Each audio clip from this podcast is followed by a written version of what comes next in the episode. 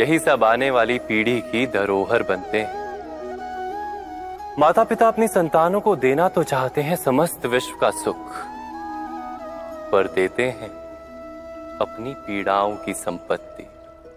देना चाहते हैं अमृत, पर साथ ही साथ विष का घड़ा भी भर देते हैं।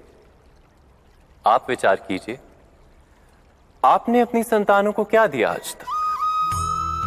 अवश्य प्रेम, ज्ञान, संपत्ति आदि दिए, पर क्या साथ ही साथ उनके मन को मैल से भर देने वाले पूर्वग्रह नहीं दिए? अच्छे बुरे की पूर्व निर्धारित व्याख्याएं नहीं दी?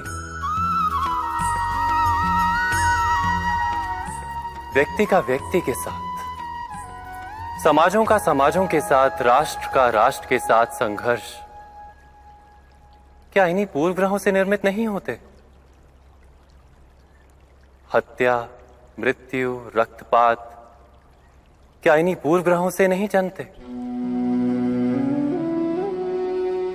अर्थात माता पिता अपनी संतानों को जन्म के साथ मृत्यु का दान भी देते हैं, प्रेम के प्रकाश के साथ साथ घृणा का अंधकार भी देते हैं। और अंधकार मन का, हृदय का हो या वास्तविक हो, उससे केवल भय प्राप्त होता है, केवल भय।